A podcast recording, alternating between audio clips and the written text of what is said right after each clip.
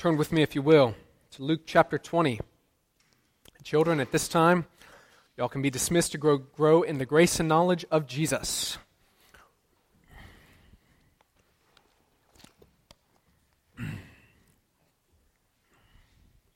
Y'all hungry today? Hope so. Jeremiah 15, 16 tells us, the prophet says, When your words came, I ate them, for they were my joy and my heart's delight. Week after week, we feast upon the, the milk and the meat of the word, as the New Testament calls it.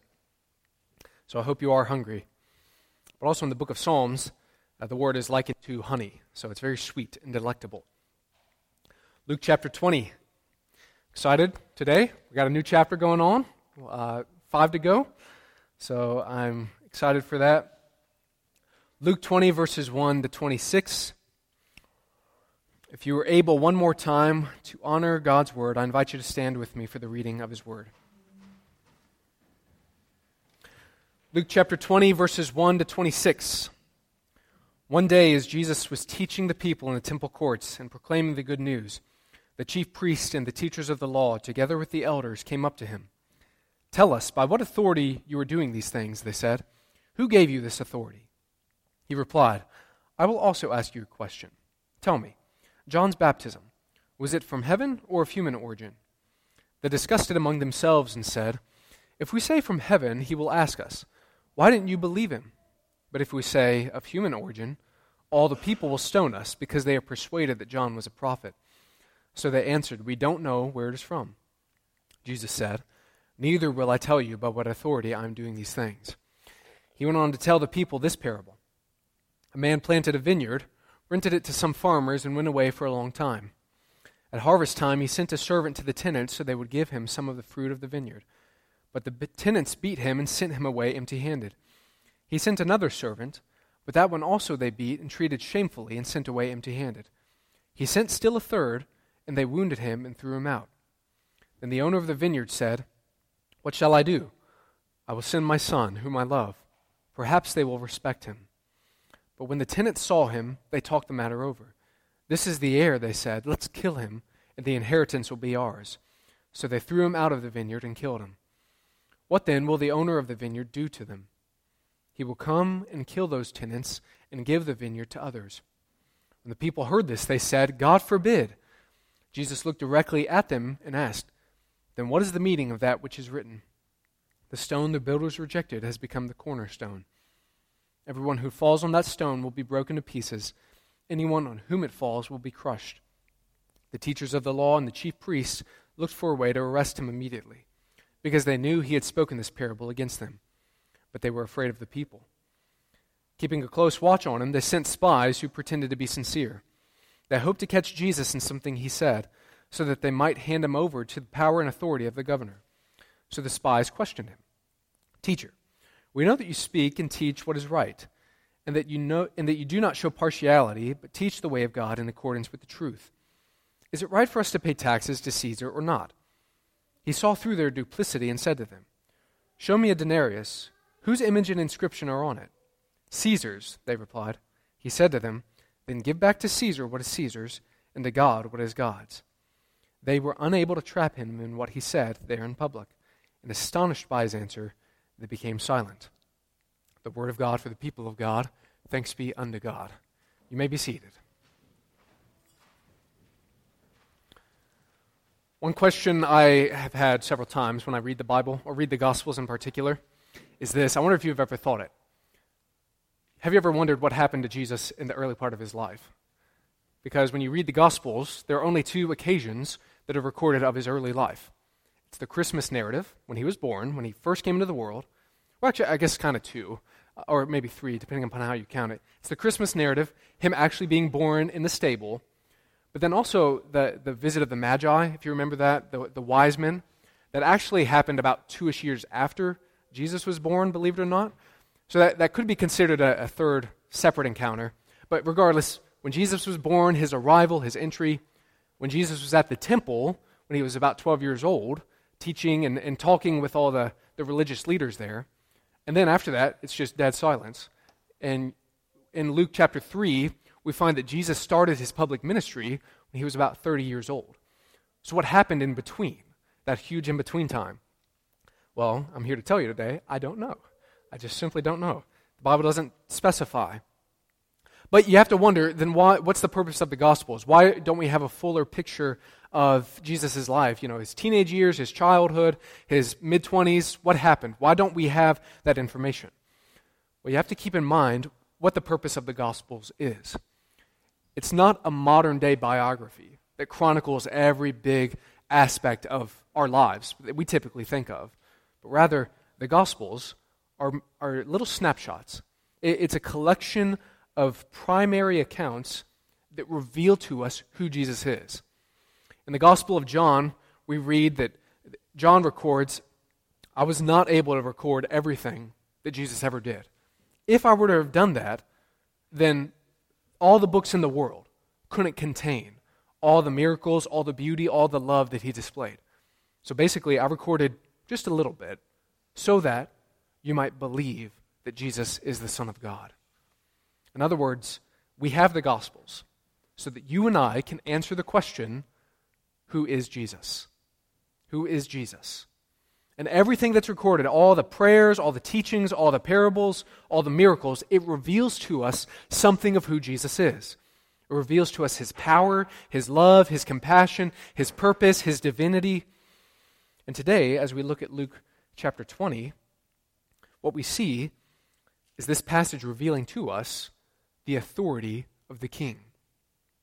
If you were with us the past few weeks, we looked at chapter 9, 19, walked through it, and we saw in verse 28 that Jesus came into Jerusalem riding on a donkey.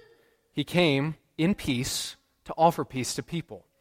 So we came and saw Jesus is the king who's come to bring us peace. We also saw that he is humble as he rode on a donkey. He's also praiseworthy. He deserves our praise. But then, as we fast forward now to chapter 20, what we see is what we're going to unpack is the authority of this king. What is the authority of the king like? How is the authority of the king revealed? And, for you and I today, how do we respond to his authority? How do you and I submit to his authority over us? So, as we wrestle through that big question, um, we're going to look at three kind of big components, and here it is. We're going to look at authority that was questioned. Number two, authority that was exercised. And then finally, authority that is explained. So, firstly, an authority that is questioned. This is from verses 1 to verse 8. Now, take note of the setting of what, where Jesus is and what he's doing. This is one week before Jesus' crucifixion. Within that week, and within and before Jesus' death, what does he spend his time doing?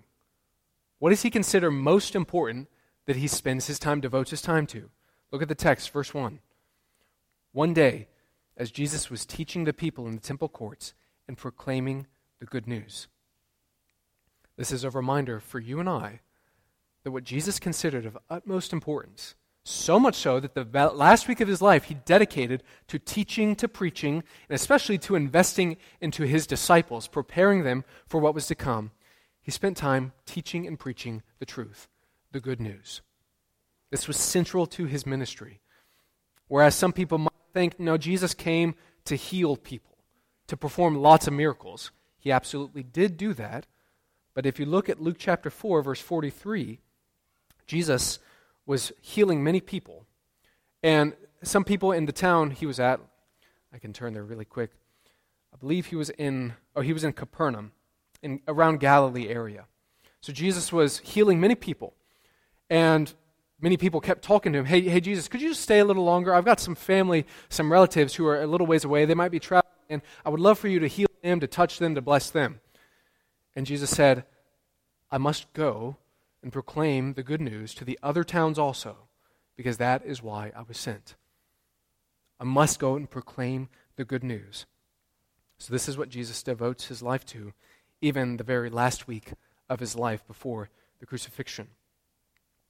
So, notice also, Jesus is in the temple courts, right in the heart, the hub of Jewish life.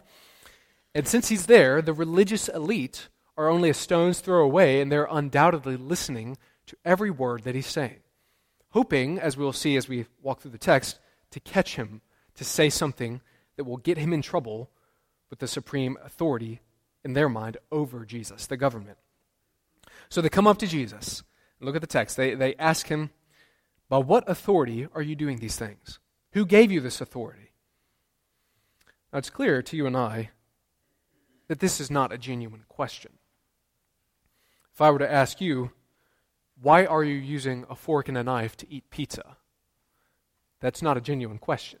Right? There's disdain, right, that I communicate you should be using your hands. It's an implication there. But it's so much more so in this scenario. It's not a genuine question. Jesus, where, do, your authority come from?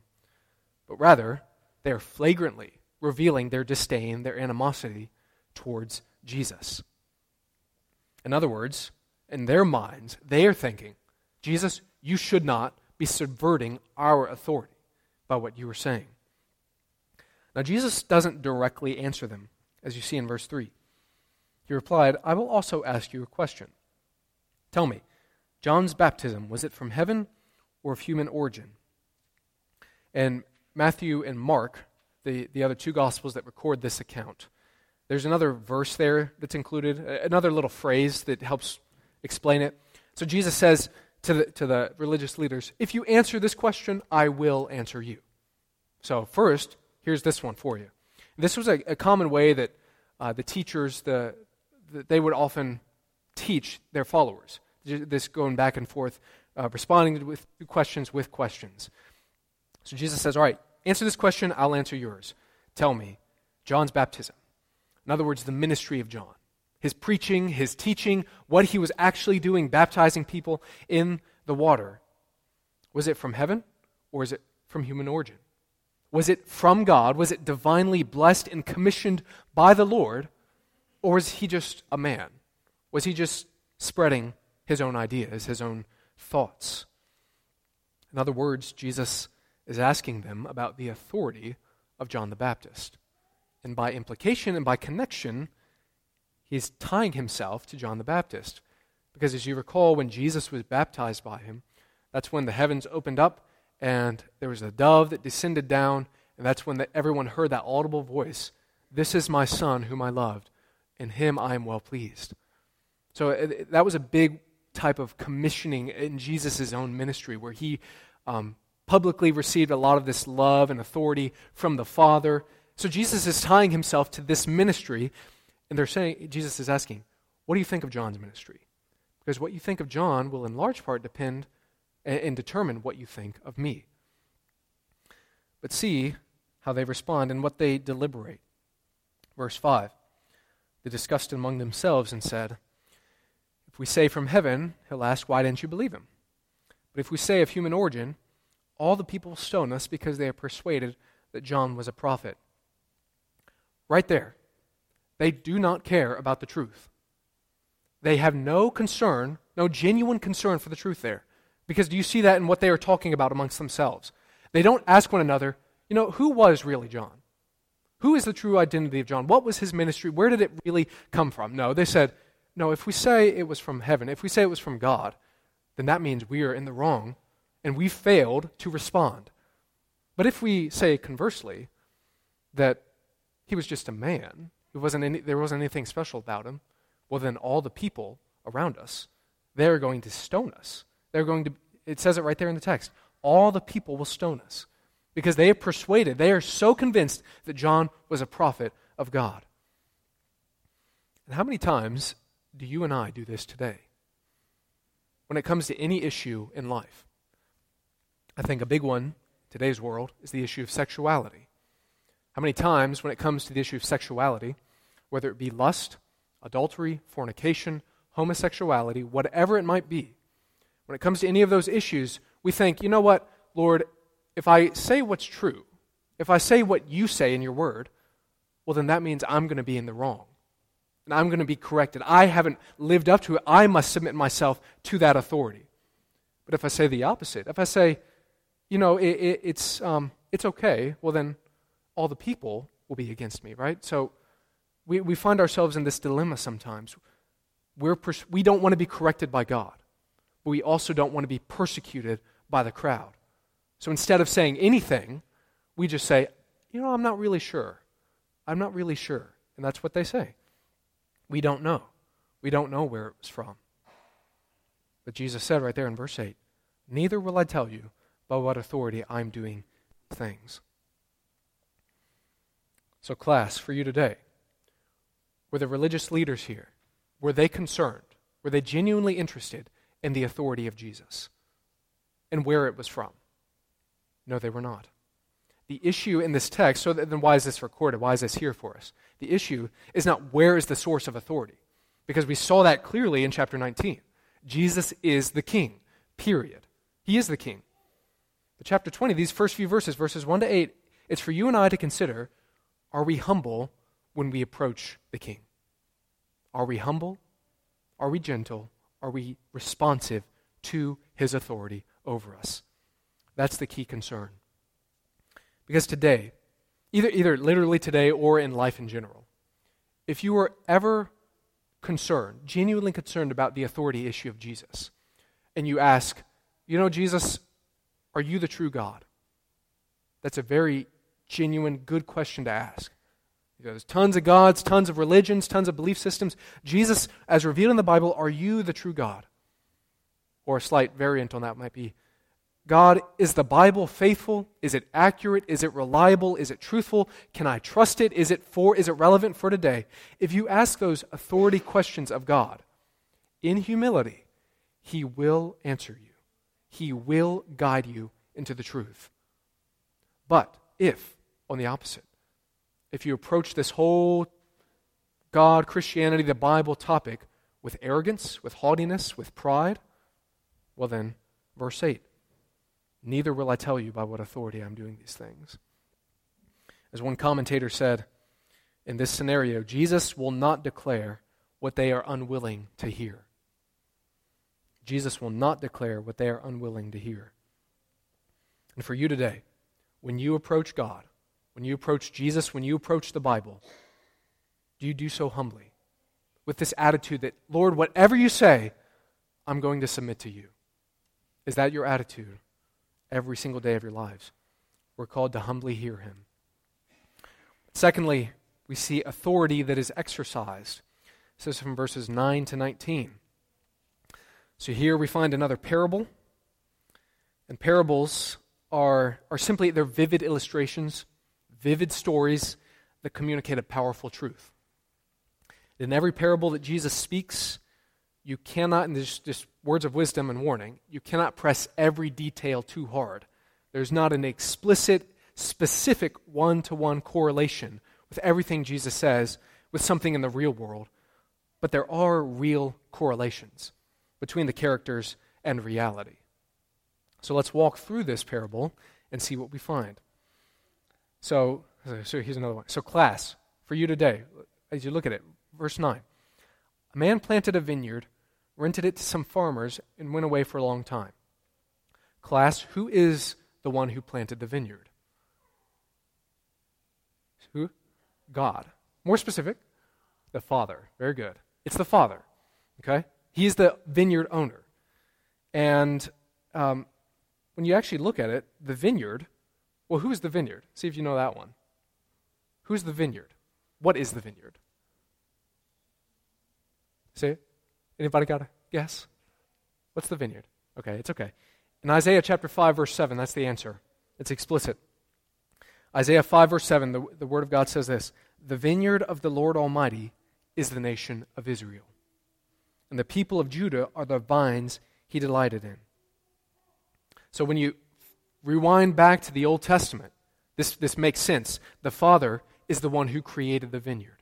He's the one who planted it. He's the one who started it. He's the one who created it. He's the one who called Abraham initially out from the land of Ur to himself. He said, Abraham, I'm going to make you a mighty nation. You're going to have many descendants. Abraham had Isaac. Isaac had Jacob, and who was Israel. Israel had tw- many sons, and that became the whole nation of Israel, the Jewish nation.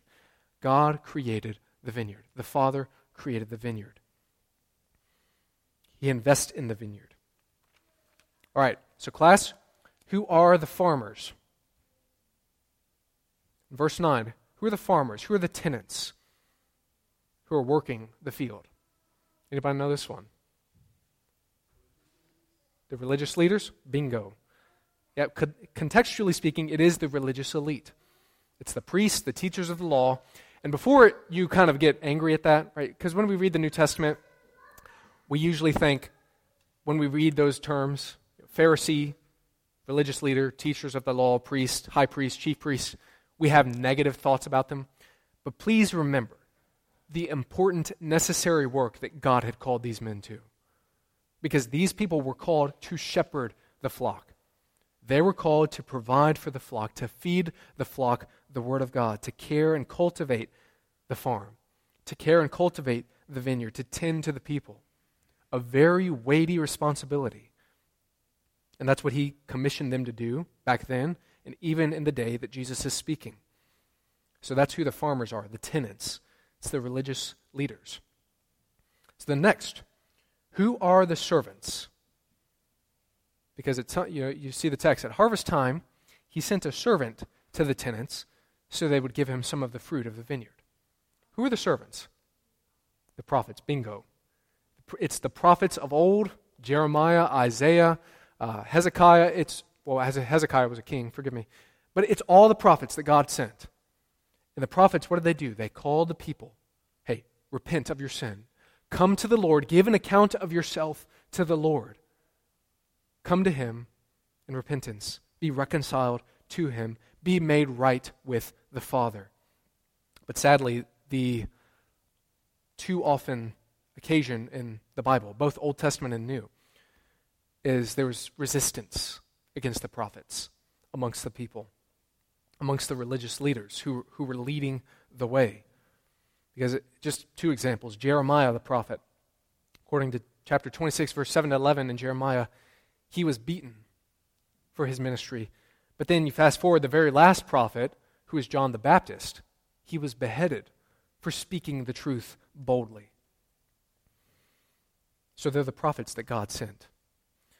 And you also have to notice the vineyard owner would have been completely justified in getting rid of the tenants initially because he sent one servant. Hey, hey, you need to give an account of yourselves, you know, give li- some of the fruit to the father, to the vineyard owner. But what did they do? But the tenants beat him and sent him away empty handed. The vineyard owner could have fired them all immediately, gotten rid of them. But instead, he was very patient with them he sent them another servant. Three servants in total, right there. Time and time again, they beated them, treated them shamefully, as the text says, sent them away empty handed. But then, verse 13. When the tenants, or sorry, verse 13. Then the owner of the vineyard said, What shall I do? I will send my son, whom I love. Perhaps they will respect him. This one's probably pretty obvious. Who is this son right here? It's Jesus. He is the beloved Son of the Father. Maybe, just maybe, the one who is closest to me, the one who has the closest resemblance of authority of mine, who has my very authority upon him, who has my name upon him. Maybe, just maybe, they will respect him. They will listen to him. But no, verse 14 and 15. The tenants saw him, they talked the matter over. This is the heir. They said, Let's kill him and the inheritance will be ours. So they threw him out of the vineyard and killed him. Now, zoom out a little bit. Even this parable right here is about the authority of God, the authority of Christ. And you might be thinking, where do you, where do you see that? Where's the authority component here? Because when I read this, it looks like to me that the, the tenants and the farmers, that they're the ones in control. It seems like they're the ones who have the power. They're the ones, after all, who got rid of all the servants who even killed the vineyard's own son. It seems like they're the ones in control. Where's the authority of Christ of the Father? Well, that's precisely where verses 16 and 17 come into play, particularly verse 17. It's that, that familiar phrase the stone the builders rejected has become the cornerstone. That verse right there, which is quoted from Psalm 118, verse 22. That's quoted at, at, least in Romans chapter 9 as well. And I believe it's in 1 Peter as well. So it's a very familiar verse. It's mentioned several times in the New Testament, So its significance for you and I. The stone the builders rejected has become the cornerstone. If you don't get that immediately, I had to think through that a little bit, but it, it is the gospel in a nutshell. Because Jesus is the stone of God. But though he was rejected, though he was tossed aside, though he was brought out of the, of the, the city of Jerusalem, tossed aside like garbage, even broken apart as he was beaten, what happened? Through his resurrection, he became the cornerstone. If you looked at it in the moment, it would have seemed like Jesus was weak, he was powerless, he was helpless, he was tossed aside, he was useless. He's irrelevant. But through the resurrection, the Father established him as the head of all things, as Colossians chapter 1 talks about. He is the, the supreme authority over all creation, over the church, over everything. And now, today, the entire universe is upheld by his authority and his power. The stone that was rejected now is the cornerstone. Everything is built upon Christ and relies upon Christ. And that is the gospel, even there in a nutshell. Just a little foretaste of it. Because though Jesus was the one who was murdered, he was the one who was tossed aside so that you and I wouldn't have to face the wrath of the Father, so that you and I could be free from that punishment that we deserve. But to receive that gift, to receive that life, to receive that pardon, what must happen? You must humbly ask Him, and you must humbly submit to His authority. That's how you, that's how you become a Christian. Humbly ask Him, humbly ask God, and also humbly submit to His authority. Lord, I'm broken, I'm messed up, I'm confused, I'm a sinner. I need you, please save me. Humbly ask Him, but also humbly submit to Him. Lord, my life is yours. I've been living for myself, I've been living for my job, I've been living for my spouse, my kids, whatever it might be. Help me to live for you alone, supremely, every single day of my life. Submit to his authority. And if you do that, the Bible says, if you call on the name of the Lord, you will be saved. And the goal of all of this, verse 13 I'll send my son, whom I love, perhaps they will respect him.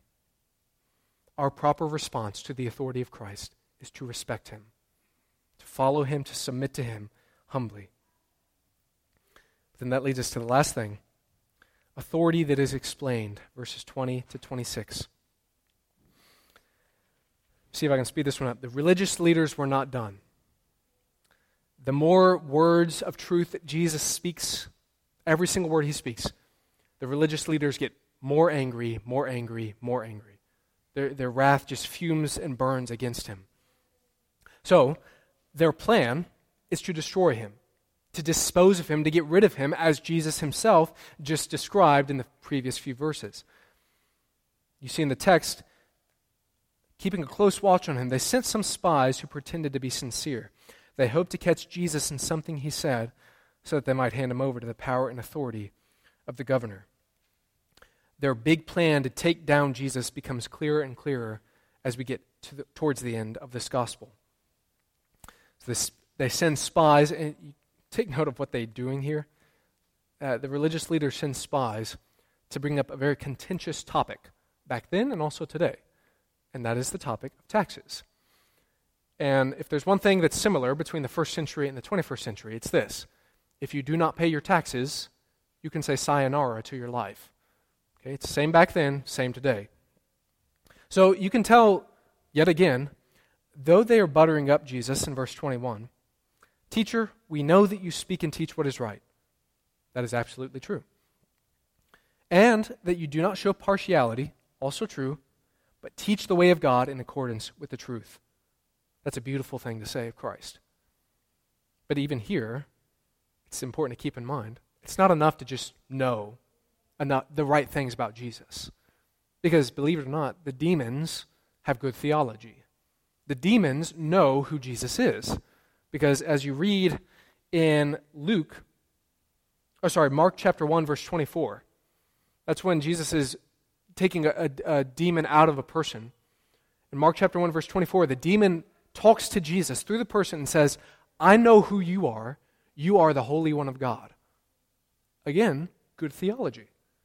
But that means nothing if you don't actually love the truth, if you don't live the truth. So, right here, they say the good things, but it's not genuine in their heart. Here it is Is it right for us to pay taxes to Caesar or not? You can tell by the, subte- by the subtext what they are hoping Jesus, Jesus would say here.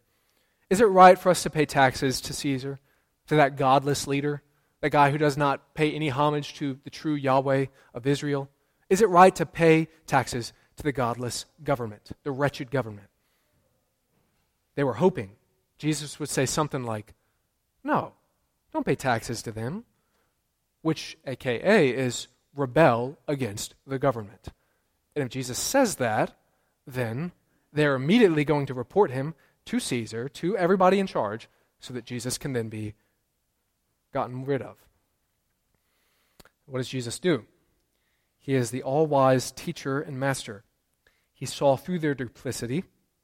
Some other versions say he perceived their craftiness, he detected their trickery.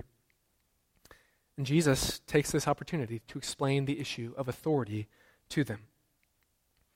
And, and let me just be frank and just super clear.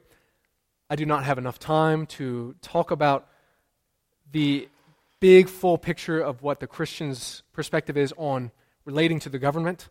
That is a whole sermon, multiple sermons in and of itself. I'm only scratching the surface, literally scratching the surface, as you'll see. I mean, if you have questions, I'd be more than happy to talk to you about it. But Jesus is saying here, eh, through his kind of famous saying, Show me a denarius. Whose image and inscription are on it? Caesar's, they replied. He said to them, Then give back to Caesar what is Caesar's, and to God what is God's.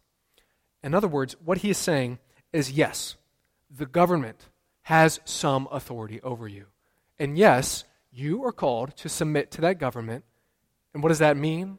It does mean pay your taxes. But the thing I want to focus on is that last phrase in verse 25.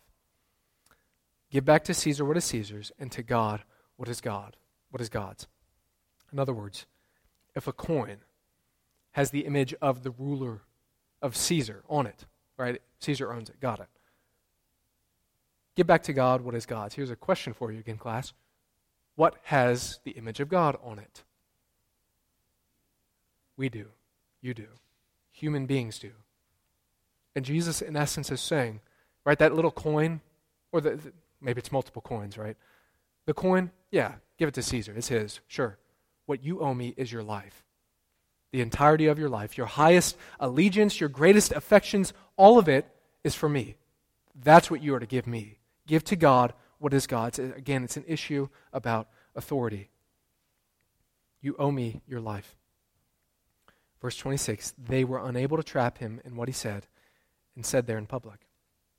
And astonished by his answer, they became silent. So, church, we end where we began. The king who has come, the king is Jesus.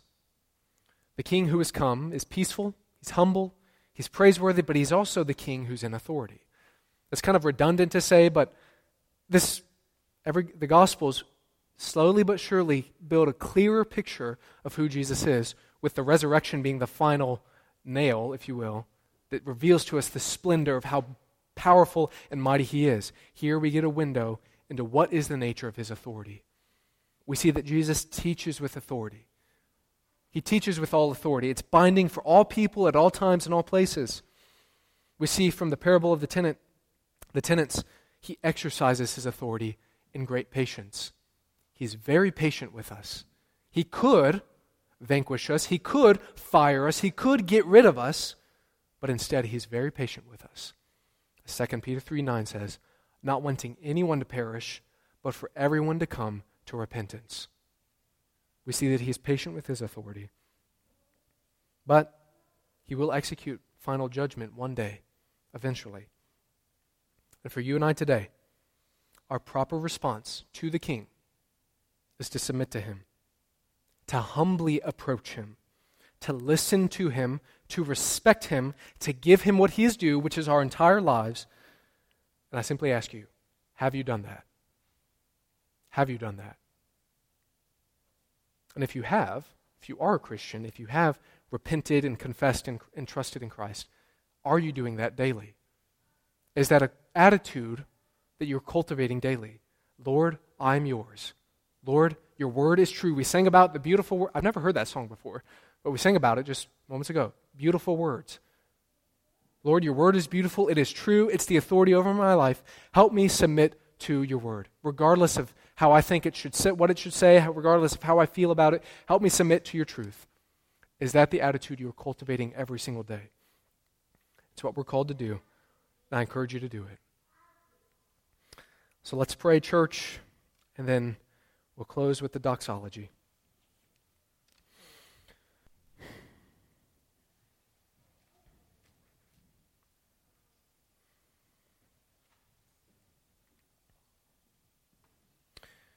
Jesus, you are the king over the universe. You are the king of this world. You are the king of this church. You are the king of our lives. That's true regardless of whether or not we submit to you, whether we acknowledge it, whether we are aware of it. But you are the king and authority over us. And Holy Spirit, today we ask that you will please soften our hearts Please help us to see and to recognize your authority over us. Please help us to respect you, to revere you as King.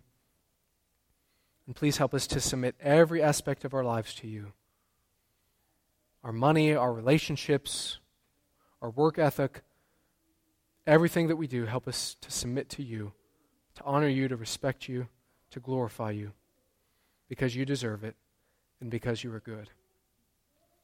We commit these things to you, not asking for our will, but yours to be done. In Jesus' name we pray. Amen. Amen. Will you stand and sing the